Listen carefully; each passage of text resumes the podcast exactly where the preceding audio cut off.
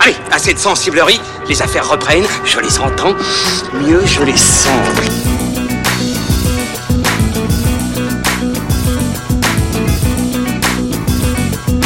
Qu'est-ce que c'est que ce foutoir, mon petit Bernard?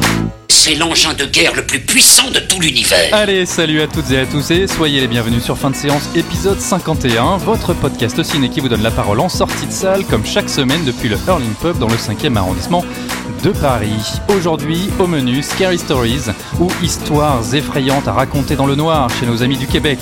Un film signé André Euvredal et coproduit par nul autre qu'El Señor Guillermo del Toro. Puis, dans la seconde partie de l'émission, nous parlerons de Wedding Nightmare, alias Prêt, pas prêt, pour les francophones du Canada toujours, une comédie d'horreur réalisée par le duo Tyler Gillette et Matt Bettinelli Holpin. Voilà pour en parler, on ne les présente plus, ce sont bien évidemment les deux bogeymen de la critique, Ilan Ferry et Julien Munoz de cinévibe.fr. Salut les gars. Salut. Salut. Comment allez-vous Ouais, Ça va J'ai cru que t'allais dire les deux beaux gosses de la critique. Ouais, j'ai- cru au. Non, bah, je le pense pas. Bon. Non, mais, mais si, vous êtes très beaux. Donc euh, on peut l'entendre une nouvelle fois, euh, Thomas est en vacances. Bah non, il est là, c'est juste qu'il a pas envie de parler. Ouais, en fait, il... Thomas, tais-toi Fait la grève de la parole. En fait, on l'a enfermé dans la cale. Alors, cette fois encore, euh, vous l'entendrez, pas de micro-trotte, pardon, c'est les vacances. Mais ne vous inquiétez pas, c'est promis, ils reviendront très bientôt. Et du coup, on démarre tout de suite sur le premier film. C'est parti Bon, cette mission, c'est quoi? Scary Stories, donc un film de André Euvredal, un réalisateur norvégien, euh, pour ceux qui ne le connaissent pas, réalisateur et scénariste qui s'est fait connaître sur Trollhunter, euh, qui était sorti en 2010. Je sais pas si vous l'avez vu euh, autour de la table. Ouais. ouais. Je crois qu'on l'a même vu ensemble. et- Oh, en certainement. projet- certainement. J'avais les poils qui se dressaient, ça devait être ta présence. Non, moi ça m'avait laissé de froid. D'accord, non, je, je l'ai pas vu, il paraît que c'est super cool. euh, je- je- voilà. Par contre, j'ai vu Jane Doe, qu'il a réalisé en 2016, qui était plutôt sympa. ouais, Enfin, via, via Autopsy of Ouais, Jane ouais, Doe, ouais, c'était très cool. un bon petit euh, huis clos d'horreur euh, assez euh, bien foutu. Bientôt, on le trouvera aussi sur l'adaptation du roman de Stephen King, Marche ou crève. Je souhaite bon courage. que bon, courage pour Marche ou crève. ouais. Et il se retrouve aujourd'hui à la tête de pas mal de, de films d'horreur, notamment ce Scary Stories, qui est donc, comme on l'a dit, produit entre autres par euh, Monsieur Guillermo del Toro, le tout basé sur une collection de nouvelles, alors apparemment assez célèbres hein, aux États-Unis, euh, écrites par Alvin Schwartz. Tout et à fait. et Sch- Schwartz, comme dans Once Upon a Time in Hollywood, pour ceux qui l'ont vu. Voilà. Et, et le, le bouquin est sorti là récemment en France. Alors, Scary Stories. Ilan, puisque tu as l'air de t'y connaître, est-ce que tu veux nous pitcher euh, Scary Stories? Oula, ouais, l'exercice du pitch. Je t'en prie. Très bien, donc nous sommes euh, aux États-Unis en 1969 et nous suivons une troupe de copains, d'a- d'a- d'ados, un peu les, euh, les- un peu les outsiders, les laissés pour compte, avec euh, la fille, la fille intello, le, le petit rigolo et euh, le type aussi un peu propre sur lui. Enfin bon, des, des gens, des, des bonnes vieilles têtes à claque. euh, enfin, les têtes plutôt. euh, non, pas les têtes à claque, c'est pas ce que je voulais dire. C'était des- un peu les punching balls d'une bande d'autres d'autres jeunes. euh, Oui, parce qu'il y a aussi les, baraqués. les- les voyous avec les. Tout à fait. Les, comment s'appelle Les vestes de- d'équipe de baseball euh, du lycée. Voilà. Et un soir de- d'Halloween, il décide de visiter une maison qui est vétuste, abandonnée, puisqu'elle a été le théâtre d'un crime, euh, a priori de plusieurs crimes, a priori odieux, perpétrés par, euh, par une jeune fille euh, mentalement instable. Et il visite cette maison pour se faire peur. euh, parce Voilà, qu'on comme est toujours les en gamins. mode Halloween. Les gamins qui vont Et voir la maison voilà. hantée du coin. Et il tombe sur un livre qui, qui, qui contient des, des nouvelles écrites par la, par la dite jeune fille. euh, Écrite avec du sang, soi-disant. hein. écrite avec du sang, tout à fait. Et euh, donc euh, l'une des ados euh, vole, vole le bouquin, repart avec le bouquin, et en fait à partir de là, une sorte de malédiction va suivre chaque, chaque enfant qui était présent dans cette maison et, et les poursuit. Alors, je, je me permets de rajouter une- un, un détail aussi, c'est que ce, ce livre, donc dans cette maison hantée qu'elle fait visiter, notamment à ce, cet, cet outsider, tu le disais, Mhm. c'est un jeune américain d'origine mexicaine qui traverse la ville comme ça, on sait pas trop où il va. Euh, il sympathise, elle lui dit ça te dirait d'aller voir une vraie maison hantée, ils y vont, crac, et il tombe par hasard sur quelque chose qu'il n'avait pas découvert pendant toutes ces années. C'est une pièce secrète, une cellule cachée derrière un, pan de, bibli- un faux pan de bibliothèque dans laquelle était enfermée cette jeune fille qui s'appelait Sarah autrefois, séquestrée par sa famille, qui, euh, à travers un trou dans le mur de la maison, racontait des histoires d'horreur apparemment aux enfants qui venaient euh, la voir comme ça de- depuis le jardin. Et c'est là qu'il trouve ce livre réputé maudit. Voilà. Je t'en prie, poursuis. Euh, donc voilà, donc ça c'est- pour le pitch. Alors moi, quand j'avais entendu parler de, de ça, Scary Stories to Tell in the Dark, je savais que c'était euh, c'était tiré d'un recueil de, de nouvelles, comme tu en as parlé tout à l'heure. Je m'attendais à un film d'anthologie, un film à sketch. Oui, il y a beaucoup de nouvelles d'ailleurs dans le Euh, bouquin d'origine. hein. Et, euh, et je trouve ça très malin en fait de ne pas l'avoir fait, d'avoir intégré le livre totalement dans, dans la narration. En fait, on a, on a affaire à une sorte. C'est un très réducteur de dire ça, mais allez, why not euh, Allons-y à une sorte de ring version, euh, version littéraire où tu remplaces la cassette vidéo par, par un bouquin. C'est le bouquin qui est, qui, est, qui est maudit. Et je trouvais ça assez malin parce qu'en fait, au final, on a un récit d'horreur assez classique, entre guillemets, mais dans Ouais. le bon sens du terme. C'est-à-dire qu'on n'utilise pas des, euh, des, des gimmicks propres, propres à un sous-genre du, du, du cinéma, du cinéma d'horreur. On n'est pas dans du creep show, on n'est pas dans, dans du dark side ou tous, les, tous ces fleurons du, du film, du film d'anthologie. On est dans un vrai, vrai film d'horreur avec un vrai monstre ou des monstres en tout cas qui poursuivent, euh, qui poursuivent euh, ces, ces- ces jeunes gens.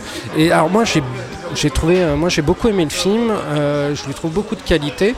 Mhm. déjà, si tu veux, je moi j'avais j'appréhendais un peu en fait quand j'avais vu l'affiche du film avec cette typo très Stranger Things. Je savais même pas que le film se, se déroulait en, dans les en années 1960, 60, dans les années 60. Mais c'est vrai que j'avais vu cette affiche avec cette typo.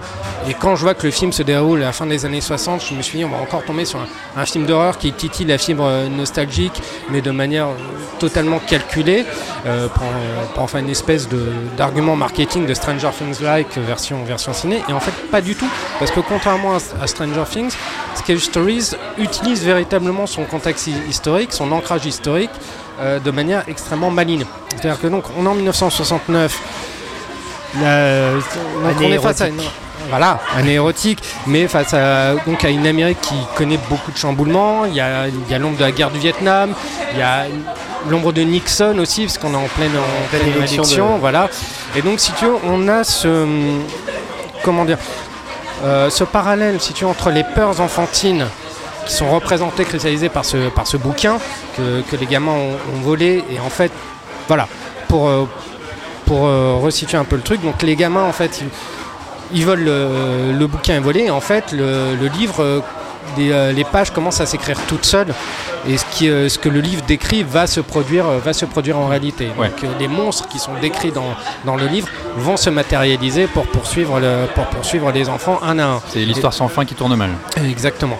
Et, euh, et donc il y, a ce, il y a ce parallèle en fait entre les, euh, les démons, les peurs enfantines, si tu veux, c'est un film qui met dos à dos, à dos les peurs enfantines et les démons, euh, les peurs de, du, que connaissent ce pays à ce moment-là, parce qu'on est face à, à une grande instabilité politique, voire un peu, voire un, peu social. On est dans un, dans un contexte historique qui cristallise beaucoup de peur, et je trouvais que cette mise en parallèle était très maligne, et, euh, et j'ai trouvé ça vraiment en fait, euh, encore une fois, très malin d'ancrer l'histoire dans, dans cette époque parce que c'était pas gratuit.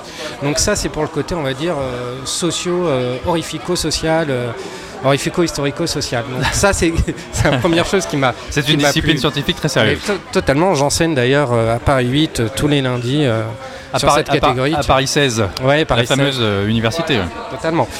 Euh, donc ça c'est le premier truc qui m'a plu. Puis après ce que j'ai beaucoup aimé dans film, c'est son approche très frontale du, du cinéma d'horreur. Comme je l'ai dit tout à l'heure, on est dans quelque chose de très classique, dans une approche très. Ouais. classique du, du cinéma d'horreur, donc qui utilise pas des codes à la, à la James Wan. On n'est pas dans le Conjuring, même si Conjuring fait bien le boulot et c'est bien dans, dans ce que ça fait, si tu veux.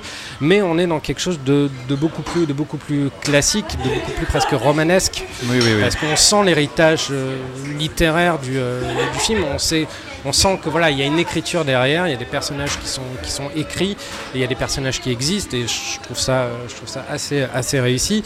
Pour te dire, moi j'ai eu l'impression de voir un, un film, si tu veux, qui était euh, qui rendait autant hommage euh, au cinéma d'Amblin qu'à la littérature de Stephen King. Il y a Mm. quelque chose entre les deux, entre Amblin et Stephen King, Bah, qui m'a je pense que ce sont les deux inspirations Ah oui, principales euh, pour le film, hein, c'est- sûr. hein. Enfin, excepté le bouquin, bien sûr, d'origine. ça sent. Mais euh, voilà, dans, dans, ce qui est, dans ce qui est ce livre, il y a un peu de, dans- enfin, il y a un peu de ça, si tu veux.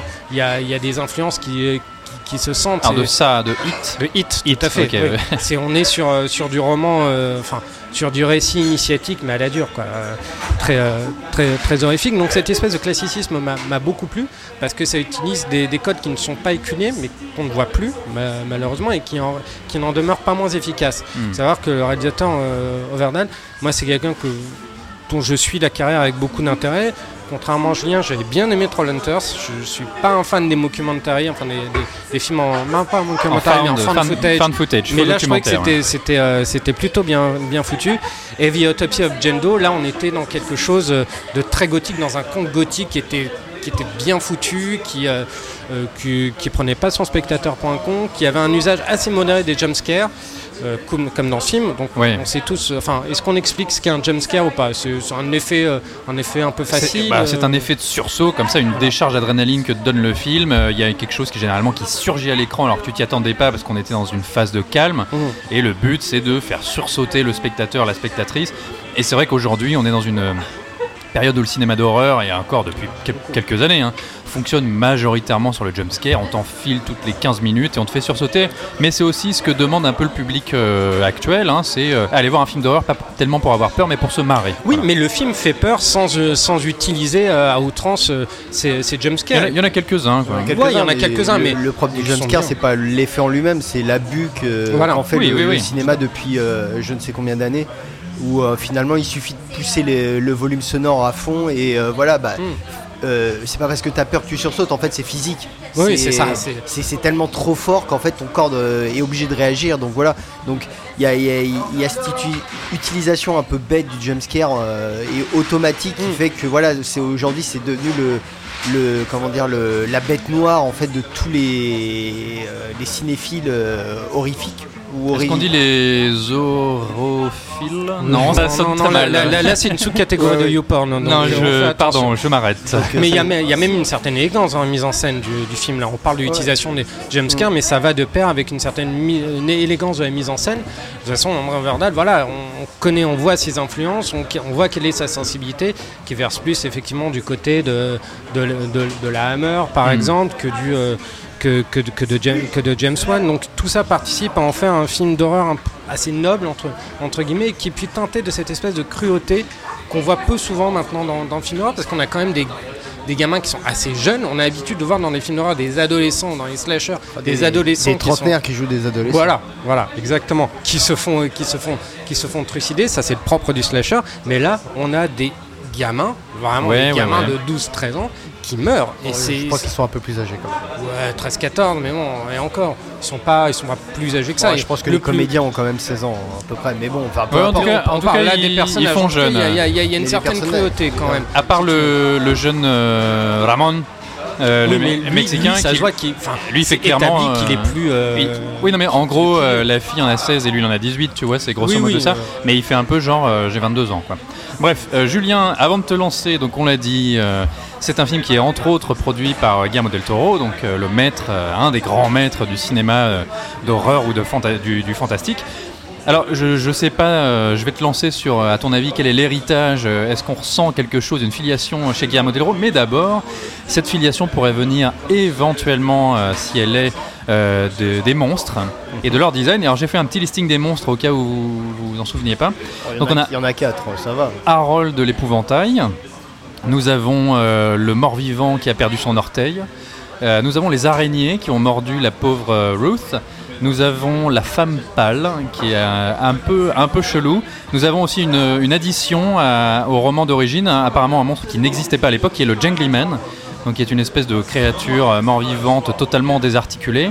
Et enfin, euh, et le dernier, je vais pas le révéler, je vais pas spoiler. Euh, Moi, J'avais pas compté les araignées, c'est pour ça que je disais 4. D'accord. Donc Julien, Et euh, bah non, bah, l'affiliation avec euh, Del Toro est euh, évidente parce qu'en fait, ce qu'il faut savoir, c'est qu'il y a les films qu'a fait Del Toro, mais surtout il y a les films que n'a pas fait Del Toro. exactement, voilà. Et là, il y a tout un catalogue de, de films parce que, bon, alors je sais pas si les gens savent, mais quand tu es à Hollywood aujourd'hui, depuis pas mal d'années, tu as intérêt à développer tout, tout plein de projets pour espérer qu'il y en ait un qui se fasse dans, dans, dans tout l'eau.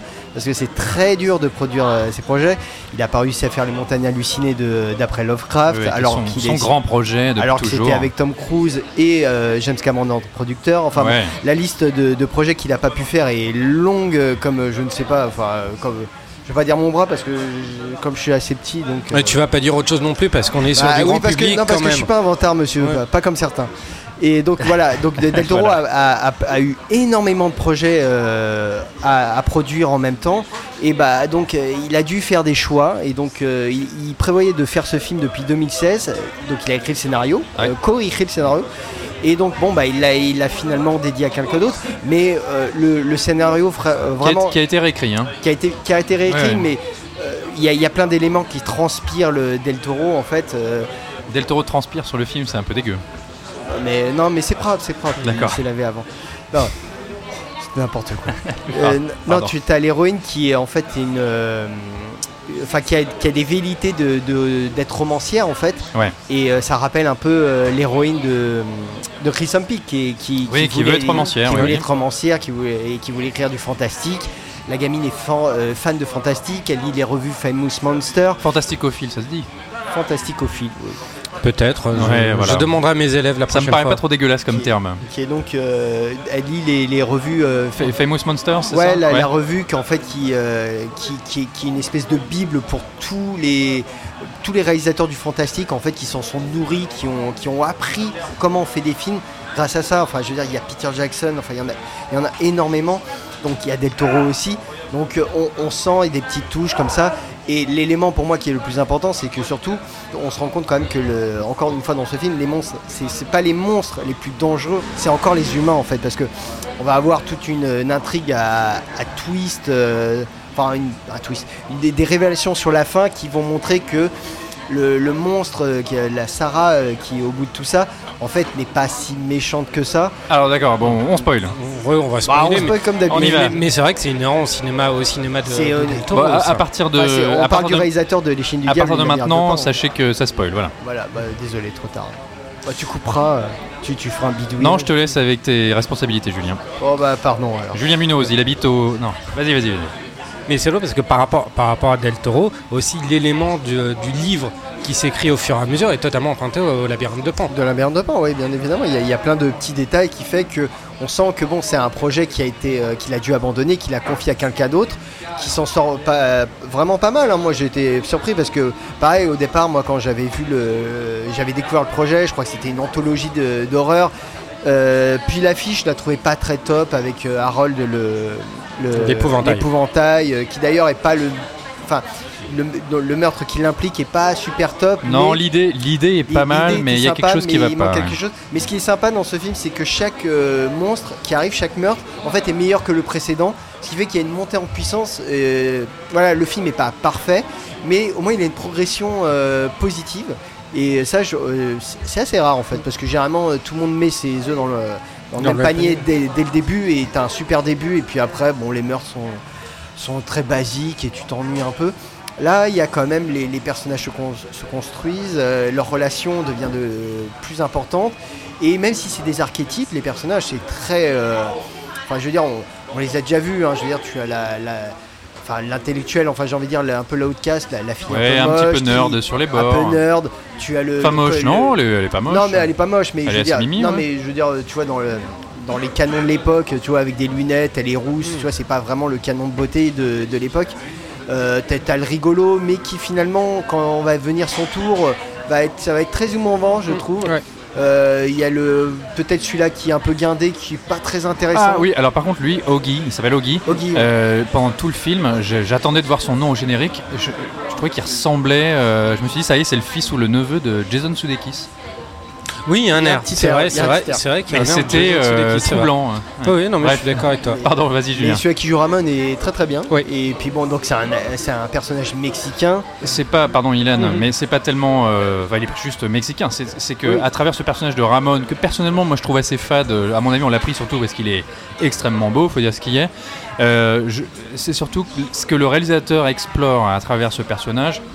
C'est aussi un climat de tension raciale euh, oui, bien dans sûr. cette petite ville. Et Et comme il est mexicain, tout le monde le soupçonne. Euh, à un moment, euh, comme n'importe quel personnage en danger face à l'horreur, on devrait aller à la police. Et lui, il sait qu'il peut pas parce que dès qu'il y a un truc, on le soupçonne parce que c'est le Mexicain de la ville. ouais, non, mais bien Voilà. sûr, les, les- les- les- les monstres du, Les- les du démons. livre cristallisent, cristallisent la peur, euh, la peur de l'autre. C'est pour ça que les- je trouve que le côté allégorique du, euh, du film est plutôt bien c'est réussi. clairement les démons de l'Amérique. hein. Mais alors, Très pertinent. tu vois, mon point de vue sur la, la question, c'est qu'il en fait pas des caisses sur la nostalgie. Euh, moi j'avais peur de ça. hein. Pareil, j'étais pas au courant que ça se passait dans les années 60. Au tout début, je me suis dit ça y est, on va être dans le film, euh, le souvenir euh, du cinéma Amblin des années 80. euh, pff, on est reparti. Et non, j'ai été très, assez surpris de, euh, que ça se passe. Donc c'est 69, 68. Bah, comme, 69, euh, comme comme, le euh, Tarantino. 69, comme le Tarantino, bah, comme quoi. Euh, par contre, moi, sur cette allégorie euh, du Vietnam, donc la, la- la mort au Vietnam, le spectre du- de la guerre du Vietnam et le spectre de l'administration Nixon qui, qui plane sur l'Amérique de l'époque, moi j'ai trouvé qu'à un moment, ça- pardon, mais ça devenait euh, particulièrement lourd. Enfin, je veux dire, Ah, a- tu trouvais ça lourd ah oui, oui, si tu veux, l'idée de base, je la trouve pas mauvaise. Et puis d'ailleurs, il y a pas mal de films d'horreur qui, en fait, en filigrane, Bien sûr. parlaient du Vietnam, même si le contexte avait l'air d'être totalement autre. Et, euh, et puis je vais pas le cacher, enfin, les premiers temps du film, moi j'ai trouvé ça euh, franchement sympa. hein. Je suis rentré dedans très rapidement. Cette espèce de cruauté euh, dans laquelle on nous plonge tout de suite avec cette bande de, de jeunes euh, avec leurs blousons là, qui sont euh, des gros, ouais, des, des- des bisuteurs. Ouais, les bullies, ouais. des- les sales racailles de la ville euh, qui sont même carrément mauvais. hein. Hmm. euh, j'ai- été tout de suite happé. Par contre, euh, il y a un moment, franchement, enfin tous les, tous les quarts d'heure, tu as un plan de Nixon, tu as un personnage qui te répète la réplique, tu as un personnage qui va te dire Ah, le Vietnam, c'est mal, ah, on va tous mourir. En fait, il y a un moment, j'ai envie de dire, si tu pas compris que le film ne traite pas en fait du spectre du Vietnam, c'est que euh, t'as pas tellement fait attention. hein. Je trouve que le film te, rabat les oreilles en permanence avec ça. euh, Ah, je, je- je pense que de manière, de manière plus globale, c'est effectivement le Viet- Vietnam de manière très, très particulière, mais de manière plus globale, c'est peut-être aussi la peur de l'autre, la peur de ce qui est différent, non, de ce que sûr- tu ne comprends pas. Bien sûr, mais je pense que le film pouvait faire un peu plus dans la finesse sur Ah, cet aspect précis. trouvé. Pour moi, ça parle pas tellement de peur, ça parle, de, ça parle souvent de, surtout de mensonges. Oui. De mensonges. Parce que c'est euh, le Vietnam, c'est donc bah, à l'époque tout le monde était encore un peu pour. Et là, on va voir euh, l'air Nixon qui est le menteur par excellence, parce qu'il va y avoir après l'affaire du Watergate. C'est, euh, ça va être la désillusion de, de- des, comment dire, des populations vis-à-vis de, des institutions euh, politiques et gouvernementales américaines.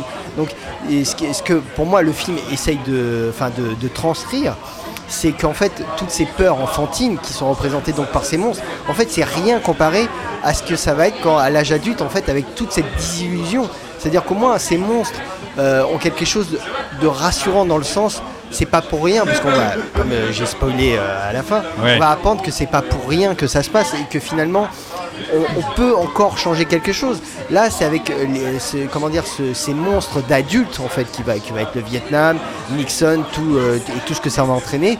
C'est ce côté. euh, mais là, en fait, on va plus pouvoir rien y faire parce que bah, on le paye encore en fait. ce- ce- mais- Enfin, l'intention, euh, je, je suis d'accord et je la trouve noble. Encore une fois, je, je, je pense qu'à un moment, enfin, c'est mon ressenti, le film s'en mêle un peu les pinceaux. Tu vois, moi j'ai été déçu, euh, notamment par euh, l'écriture et les différents rebondissements. Typiquement, on a ces monstres qui sont bien évidemment des allégories, mais qui euh, représentent à chaque fois quelque chose pour le personnage. C'est-à-dire que la première victime, c'est Tommy, le chef de la bande de racailles. Il se fait trucider par l'épouvantail et euh, il se fait transformer en épouvantail. C'est quelqu'un qui rêve de, de quitter son quotidien euh, déshérité et il, se il retrouve finalement figé. figé. Voilà, la sœur de Augie qui se fait piquer par une araignée. À ce moment-là, elle est, je sais plus si c'est une pièce de théâtre ou un concours de beauté. C'est un personnage qui nous est présenté au début, un peu superficiel, et elle est piquée, elle a une déformation, un bouton énorme au visage, il y a des araignées, enfin bon bref. Mais par contre, le reste, euh, typiquement, Augie euh, qui se fait happer par ce zombie qui cherche un orteil, je vois pas du tout ce que ça représente. Chuck qui se fait euh, aspirer dans le ventre de la, femme pâle, je vois pas du tout non plus ce que ça représente pour le personnage.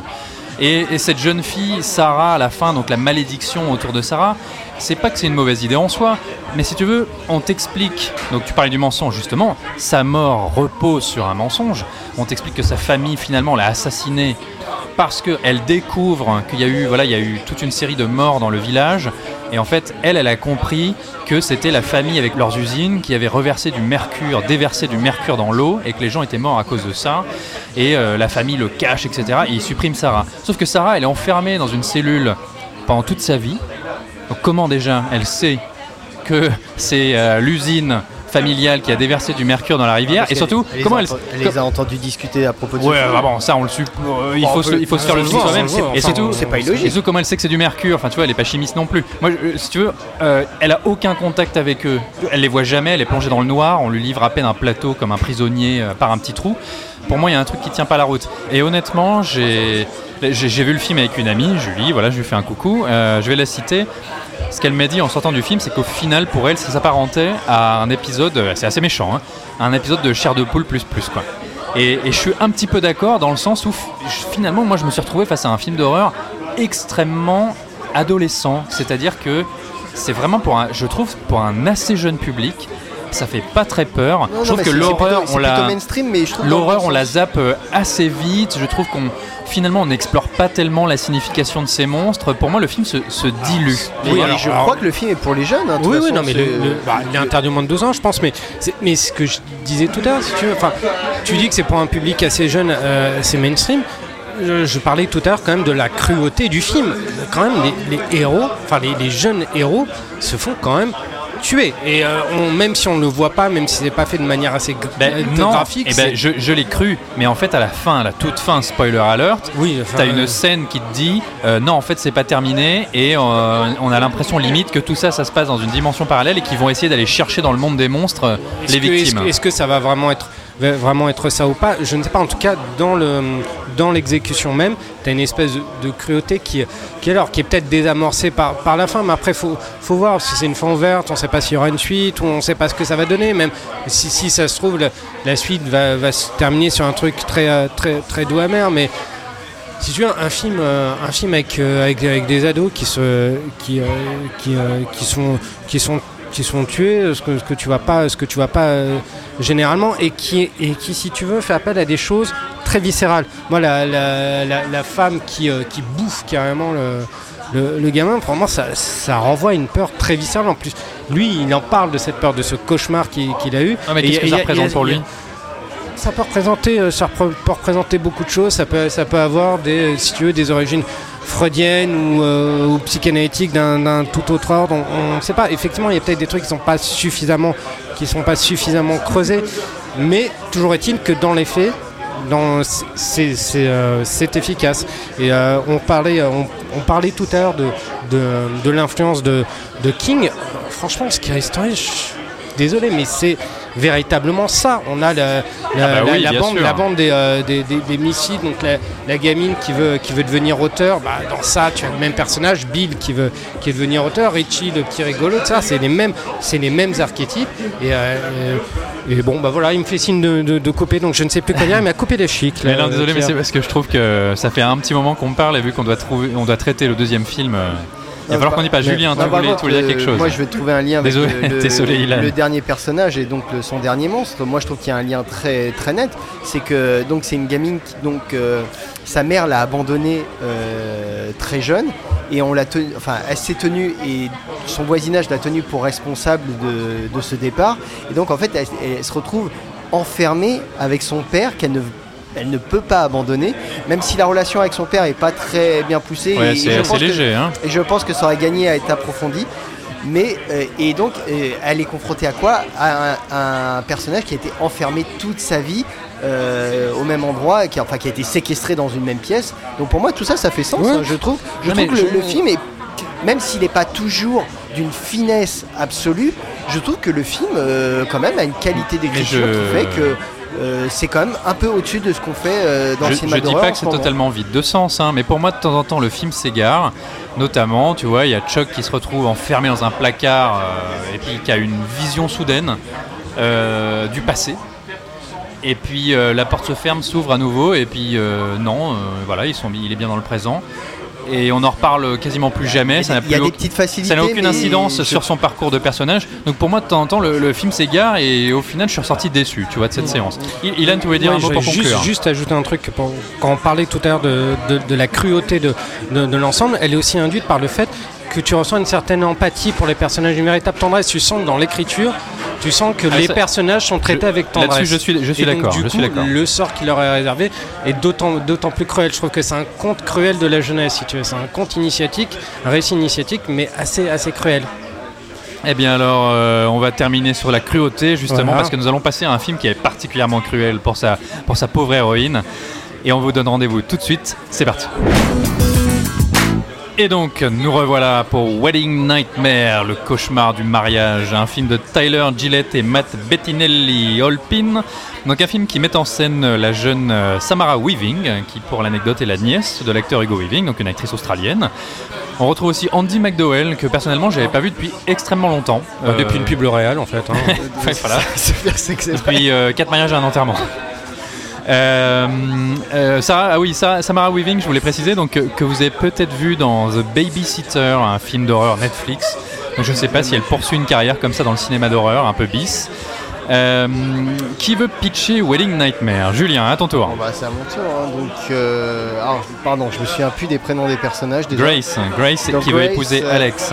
Donc Grace qui épouse Alex, qui lui est membre d'une famille richissime, La famille Le Domas. de Domas, qui a fait sa fortune sur les jeux, en fait. Voilà, des jeux de cartes, jeux de société, etc. jeux de société, et qui a...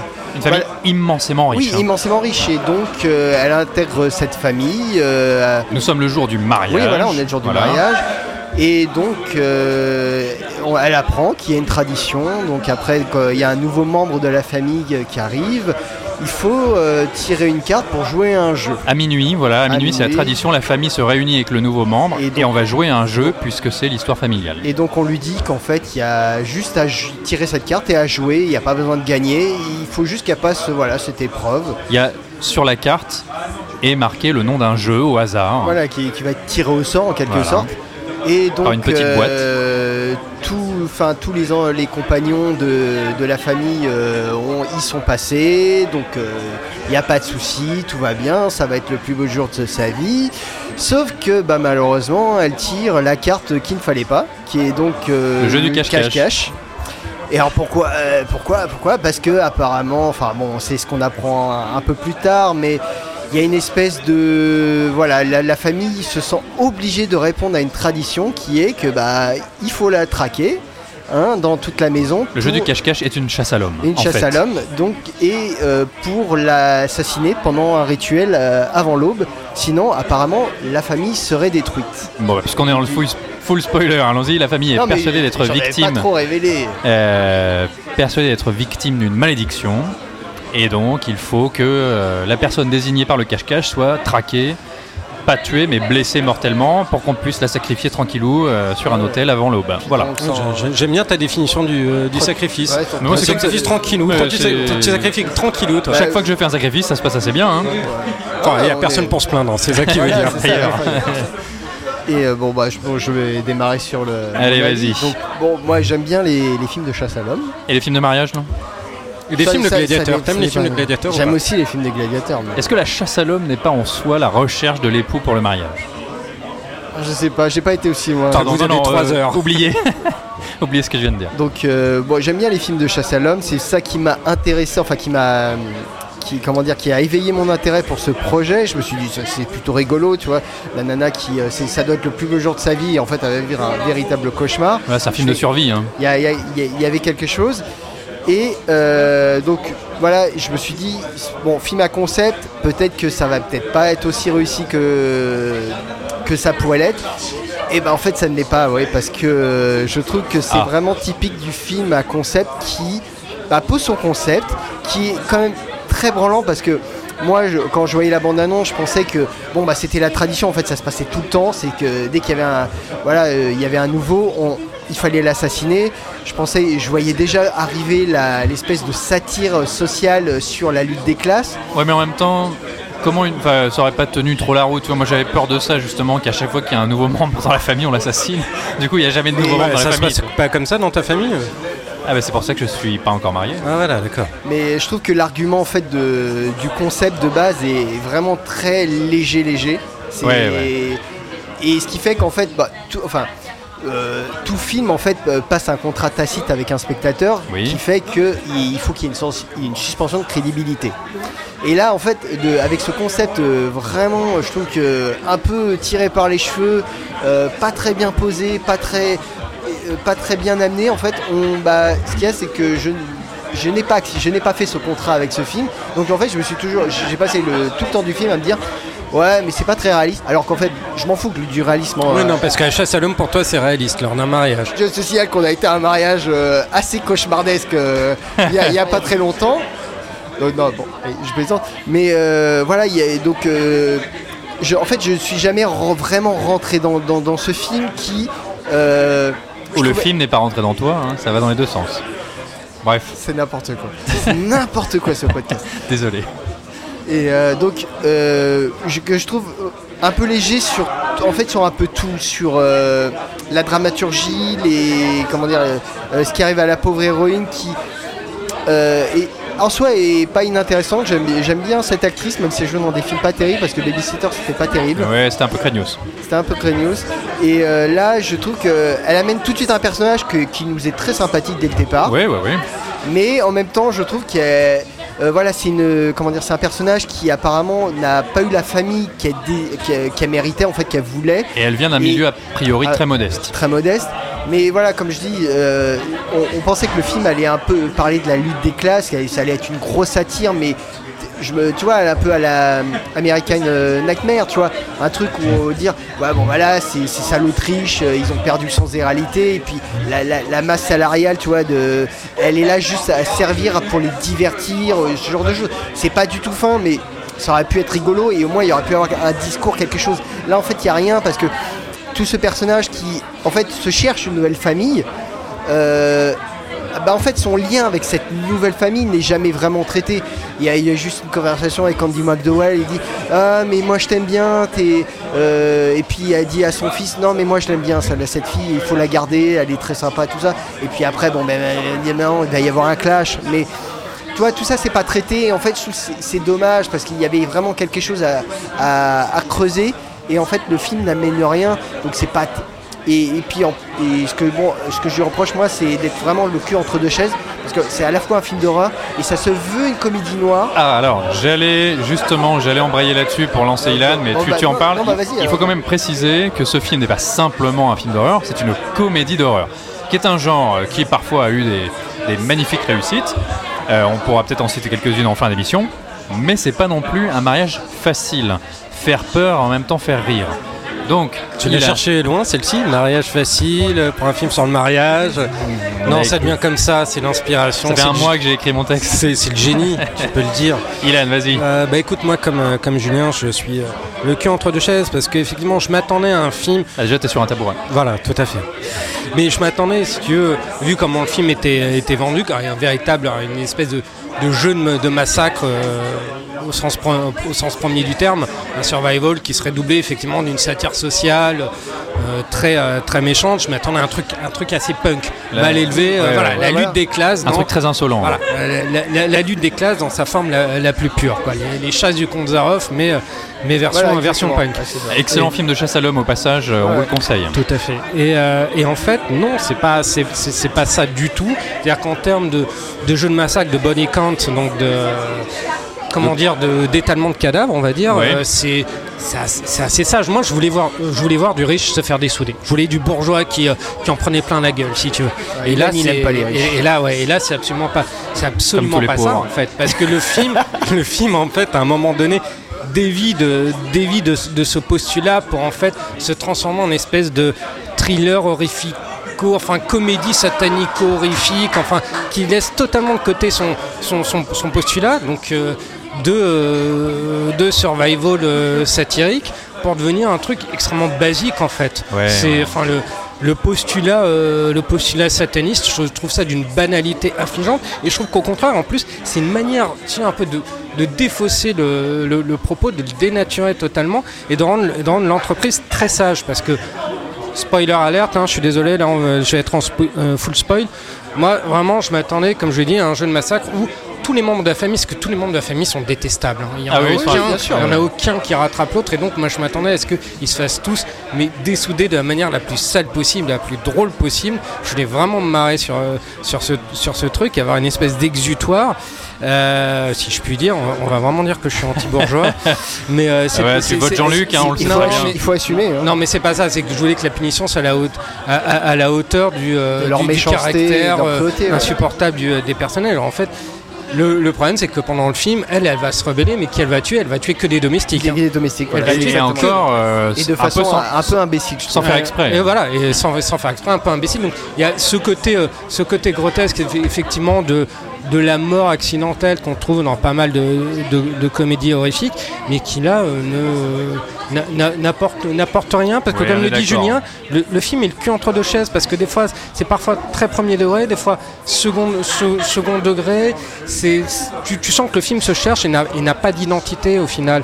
Et euh, moi quand j'ai vu le truc, j'ai j'ai repensé à plein de, plein de films. Je me suis dit voilà, dans le côté, si tu veux, euh, là je parle dans le micro, survival, euh, famille, euh, famille, je vous hais et je, et je ne massacre, euh, allègre- enfin, je ne massacre savoureux. Moi je repense à Your Next, qui était un, un- un Home Invasion qui était sorti il y a quelques années, Et je m'en souviens. dans ouais. lequel et qui est- et partait un peu sur le même postulat, c'est-à-dire c'était l'histoire d'une jeune fille qui était présentée à la famille de son, de son fiancé, une Ne famille spoil pas trop parce que je l'ai pas vu celui-là encore. D'accord, mais bon. Et donc ils sont réunis pour un dîner de, de présentation. Et qu'est-ce qui va se passer? Bah les membres de la famille vont se faire euh, dessouder un par un. Ça tourne et, mal, euh. Voilà, ça tourne un peu au vinaigre. Mais il y avait ce côté très méchant, euh, très euh, assez. euh, Bah, sale gosse. hein, oui, sale gosse, C'est ce qu'on pouvait, c'est ce pouvait attendre. c'est- que j'attendais de Wedding Nightmare. Et en fait, Your Next, c'est tout ce que Wedding Nightmare n'est pas. Et, euh, Wedding Nightmare est malheureusement un film qui ne s'assume pas.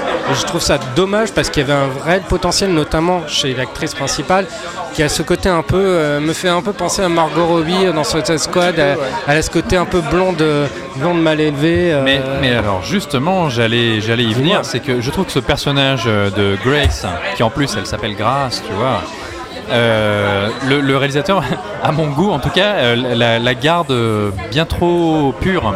Euh, si tu veux, elle tue uniquement les gens pour accident, ah, par accident, pardon, ou vraiment en cas de légitime Ouais. défense totale. Euh, c'est c'est pas un film, c'est c'est un film qui aurait mérité d'être un peu plus revanchard.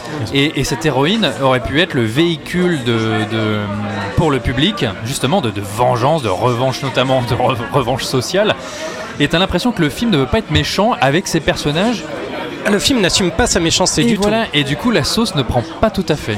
Ah mais elle prend même pas du tout pour moi parce que enfin je sais qu'à un moment donné euh, le film se déroule et puis à un moment donné où euh, t'as l'héroïne qui est en train de se de s'évader euh, d'un- enfin via un enclos etc et je me dis je regarde ma montre euh, je, re- je regardais ma montre et ça faisait une heure que le film avait commencé et il y avait aucun mort pour l'instant. Aucun mort on va dire euh, Parmi les membres intentionnel parmi les membres de la famille. Et je me suis dit, il va, falloir qu'il se, qu'il se dépêche là pour dessouder tous les, membres de la famille. Et ce qui est très jouissif aussi dans le survival, c'est aussi son côté métronomique.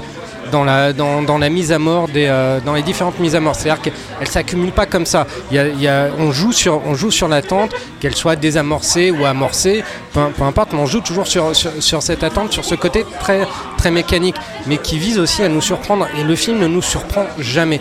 Il manque aussi euh, au film ce côté euh, ludique Alors. que tu as dans, dans- dans beaucoup de, de- de films d'invasion ou de, de survival, où justement on essaie d'être inventif dans, les mises à mort, de, de- comment dire, de désamorcer ça peut-être avec un peu d'humour. Enfin, tout est, tout est question effectivement de, de, de dosage, de parti pris non, non assumé. Enfin voilà, c'est un film bâtard pour moi, si je puis dire. Et ben alors, justement, tu parlais euh, non pas de bâtard, mais de ludisme. Le ludisme, justement, il y a quelque chose qui m'a. J'arrête pas de dire justement, pardon.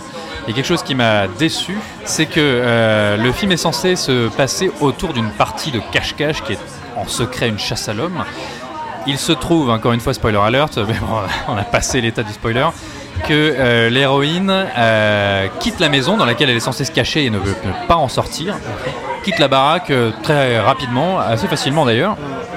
Et du coup, le film abandonne tout de suite l'idée du cache-cache pour aller dans la, bah, la chasse à l'homme simple, le film de survie. Euh, bon, ils la poursuivent, euh, si tu veux. Elle, se- elle, elle traverse quelques épreuves quand même. Elle se fait bien amocher, elle se fait per- perforer la main par un clou, elle se fait arracher le dos par une grille. Donc voilà, elle a quelques épreuves, elle souffre. Mais j'ai trouvé ça extrêmement dommage de baser un film sur le cache-cache, surtout que c'est l'épreuve reine, c'est le truc qu'attend toute la famille à chaque fois, sauf que ça n'est pas tombé depuis des années. Une Il- vingtaine d'années. ouais. voilà, il, il s'était limite un peu préparé, etc. La tante, elle n'attend que ça. Et on sait très bien, on a vu la bande-annonce, on a vu leur tête à cette famille, on sait très bien qu'ils vont lui, lui- lui mettre cher dans cette partie de cache-cache. Et le cache-cache, il y a plein de possibilités dans une maison gigantesque. Elle va au début dans un passe-plat. Il y a d'ailleurs une domestique qui se fait trancher la tête par le passe, enfin trancher la colonne vertébrale par le passe-plat de manière un peu accidentelle. Il y avait moyen de trouver plein de choses, d'explorer toutes les pièces du manoir et que le manoir soit la représentation de la Ah, fortune. totalement. Encore une fois, colossale de cette famille qui est présentée comme une des plus familles limite les plus riches d'Amérique. Ah, il y a, il y a- il y a- il y a- Et ils il y a- ne- ils le font les- jamais. voilà. L'espace n'est jamais, euh, n'est jamais exploité. Euh, moi, je vais reprendre par exemple des, euh, des- des- les films qui, étaient, qui avaient été produits par Dark Castle, la, la maison de prod qui avait été créée par, euh, par Robert Zemeckis. Vous avez essayé de, de refaire des films en hommage à, à William Castle, Les qui était. l'horreur, tout ça, voilà, ouais. les Les films ont leurs défauts, hein, mais tu avais quand même une, une exploitation de, de, l'espace aussi minime soit-elle, mais elle était là. Tu avais quand même cette, essence un peu de ludisme. Je parle de la Maison de l'horreur, je parle de 13 fantômes, des, films comme ça. Et en repensant, en repensant au film et justement à cette exploitation spatiale qui, qui n'y a pas, cette exploitation de l'espace plutôt, parce que spatial ça fait space opéra, euh, euh, qui- qu'il n'y a pas. Je vais, ça va être un long shot, hein, mais j'ai beaucoup pensé à Park Chan-wook. Je me suis dit, qu'est-ce que Park Chan-wook aurait fait Ah, avec un ben, bien concept sûr, pareil mais bien Bon- sûr. Et j'aurais. Qu'est-ce que Bong Joon-ho Ouais. aurait fait euh, le- On est l'année où, il y a eu Parasite, Par hein, Parasite, il n'y a fait. pas très longtemps. hein. Et juste avant Mademoiselle, non, mais de toute façon, le récit de Maison Bourgeoise, d'ailleurs je l'avais dit sur le film sur Parasite, moi c'est quelque chose que j'aime beaucoup, il y a toujours énormément à faire, je me suis refait d'ailleurs tous les films Hercule Poirot pendant les vacances d'été, et les meurtres dans les grands domaines bourgeois c'est absolument savoureux, et en parlant de savoureux, Julien, euh, je t'en prie, enchaîne. Oh. C'est vrai que par- euh, la base d'un survival, c'est que ça doit révéler quelque chose du personnage. Donc, comme j'ai expliqué tout à l'heure, c'est une, euh, une femme qui euh, voudrait une nouvelle famille où elle soit accueillie, qui ait une, une famille parfaite. Et il faudrait que ça- ça- le film dise quelque chose, mais en fait, le film ne dit rien parce qu'en fait, les épreuves qu'elle subit, ça, ça ne révèle rien d'elle. Et- Alors que normalement, euh, je veux dire, on a, je sais pas moi, dans un, dans, dans, t'as dans Predator, tu vois, t'as des, t'as des mecs qui sont super armés, tout ça, et en revenant à l'état primitif, bah, t'as Schwarzenegger qui accède à un, un statut qu'il n'a- qu'il n'avait pas avant, qui est celui de demi-dieu, tu vois. Bon, là, je prends un exemple. De l'homme primordial. ouais. Je, là je prends un exemple, je prends un chef-d'œuvre absolu du, du cinéma d'action ou ho- horrifique, mais là finalement, qu'est-ce que devient le personnage à la fin? Rien. C'est voilà, c'est juste euh, bon, elle, elle a zigouillé tout le monde, elle se retrouve toute seule, mais il n'y a, y a même pas de, de piquant sur cette fin, tu vois, de dire ah bah voilà, bah, tu voulais une famille parfaite et finalement tu te retrouves sans rien quoi. Il n'y a même pas ça le- le- dans, dans la mise en scène, tout ça, rien ne me laisse penser que les, les metteurs en scène ou les scénaristes du film euh, avaient euh, l'intention d'avoir un discours très cynique ou, euh, ou très acide sur, sur, sur, sur le personnage ou sur quelque chose. Mais il y a qu'à le voir, pardon, mais il y a qu'à le voir avec le retournement de situation surprise de son mari qui Voilà, pourtant l'aime et pas, jure de l'aider. qui est pas du tout écrit et dont le retournement de situation est Et complètement à la fin, il veut la buter, on comprend pas pourquoi. hein. Alors que justement, il y, avait peut-être une raison, tu vois, quand son frère meurt, elle aurait pu se dire Ah, mais attends, elle a tué mon frère, qui en fait est le, mon référent, mon- le mec qui m'a tenu, euh, comment dire, sain d'esprit. Et en fait, c'est même pas ça. Non. Et donc voilà, c'est pour ça. Je trouve c'est un film qui avait, dont le concept avait énormément de potentiel, et en fait, c'est un gros gâchis, quoi. À l'inverse de ce podcast. Ouais, c'est jamais un gâchis. On n'avait aucun potentiel. Et finalement, c'est pas mal. Mais est-ce est-ce que je pourrais juste ajouter une, Allez, vas-y. une- une dernière chose toujours Pour- Voilà. Non, mais si vous voulez du, du survival horrifico-rigolo qui, euh, qui, a, qui a de la pêche et euh, qui est vraiment très efficace, faut peut-être se tourner vers ce qu'ont fait les Anglais, notamment avec Severance, euh, qui est un film où un, où un, une, euh, un team building, un voyage de team building euh, partait, euh, partait en cacahuète, ou Bienvenue au cottage, qui est aussi un autre survival euh, horrifico-rigolo avec euh, Andy Serkis dans l'un de ses rares rôles où il n'a pas de, de prothèse ou maquillage virtuel. Et Ah ça, ouais. c'est deux, deux films très, très drôles et qui réussissent tout le dosage que, que ne réussit pas Wedding Nightmare. J'allais énumérer quelques comédies d'horreur qui ont Ah, réussi l'alliage de ces deux genres. Nous avons bah, évidemment le petit chef-d'œuvre Le Loup-garou de Londres hein, de John Landis en 1981. Euh, on ne présente plus Shaun of the Dead d'Edgar Wright en 2004, qui arrive quand même à faire un film qui est peut-être plus comédique horreur, mais qui a malgré Oh, tout est scènes. horreur, Voilà, ces scènes de pur genre. Très, très gore. quoi. Euh, nous avons Jusqu'en Enfer de Sam Raimi, et puis bien sûr toujours de Sam Raimi, les Evil Dead. Ouais. Peut-être un petit peu moins le premier, mais le, le 2 et le 3 c'est particulièrement drôle et c'est particulièrement affreux. Je sais pas si vous avez vu Horribilis aussi de James Ah oui, Gunn. oui, c'était pas mal. J'avais trouvé assez sympa, voilà, donc c'est des films vers lesquels on vous renvoie, et à mon avis, vous allez bien vous marrer et bien flipper, parce que là, c'est quand même des, des canons du genre. Euh, je, vais, je vais conclure, moi, sur un dernier mot. Je dirais que Wedding Nightmare, j'ai été assez dur avec lui, j'ai trouvé le temps plutôt long. Par contre, la réflexion que j'ai eue en sortant de la salle, c'est que, à mon avis, j'aurais pu être un peu plus tendre avec le film si je l'avais vu, euh, tu vois, sur Netflix, comme The Babysitter, sur, sur Netflix, avec des amis, avec une pizza, avec une bière. Je pense que pour un samedi soir, un dimanche soir comme ça entre potes, à mon avis, ça passe un peu mieux. Non, non, le film est pas déplaisant. Moi, je me suis pas euh, vraiment emmerdé. Euh, je me suis dit, bon, qu'il y avait peut-être quelques, quelques trucs à couper. Mais c'est un truc qui, finalement, ne laisse pas un souvenir impérissable et déceptif au fur et à mesure que tu y repenses. Ok. Bon, bah, je pense qu'on a tout dit. On va peut-être pas s'attarder Oui, encore. hein. Ouais, euh, je crois. on a- Allez, c'est terminé. Et voilà, cet épisode 51 est désormais terminé, mais pas de panique. Pour nous retrouver, c'est très simple. Direction toutes les applis podcasts, Spotify, Apple Podcast, Deezer, Podcast Addict, on est absolument partout. N'hésitez pas, surtout, hein, n'hésitez pas à vous abonner, à nous laisser des commentaires, des petites étoiles. N'hésitez pas non plus à venir discuter avec nous sur Twitter. At euh, fin de underscore séance, hashtag fin de séance. Ilan et Julien, merci les gars. Ouais, merci à toi. Voilà, où est-ce qu'on peut vous retrouver Ah bah on a on a le Twitter donc euh, arroba, donc euh, ça c'est sur Twitter. Facebook bien sûr on a une page Facebook CinevibeFR, on a une page Instagram maintenant et une page YouTube avec deux bandes annonces. Tu vois c'est on, on monte en puissance là c'est un truc de fou. Des bandes annonces de quoi? Mais de films de quoi? De quoi? De films, de films qui vont Des- des sortir. podcasts à chaque fois. Euh, Quant à moi, je vous donne rendez-vous très prochainement pour un nouvel épisode. On vous souhaite euh, un très bon cinéma et on vous fait de très gros bisous. Bisous. Ciao, ciao. Nous allons faire du bon travail ensemble.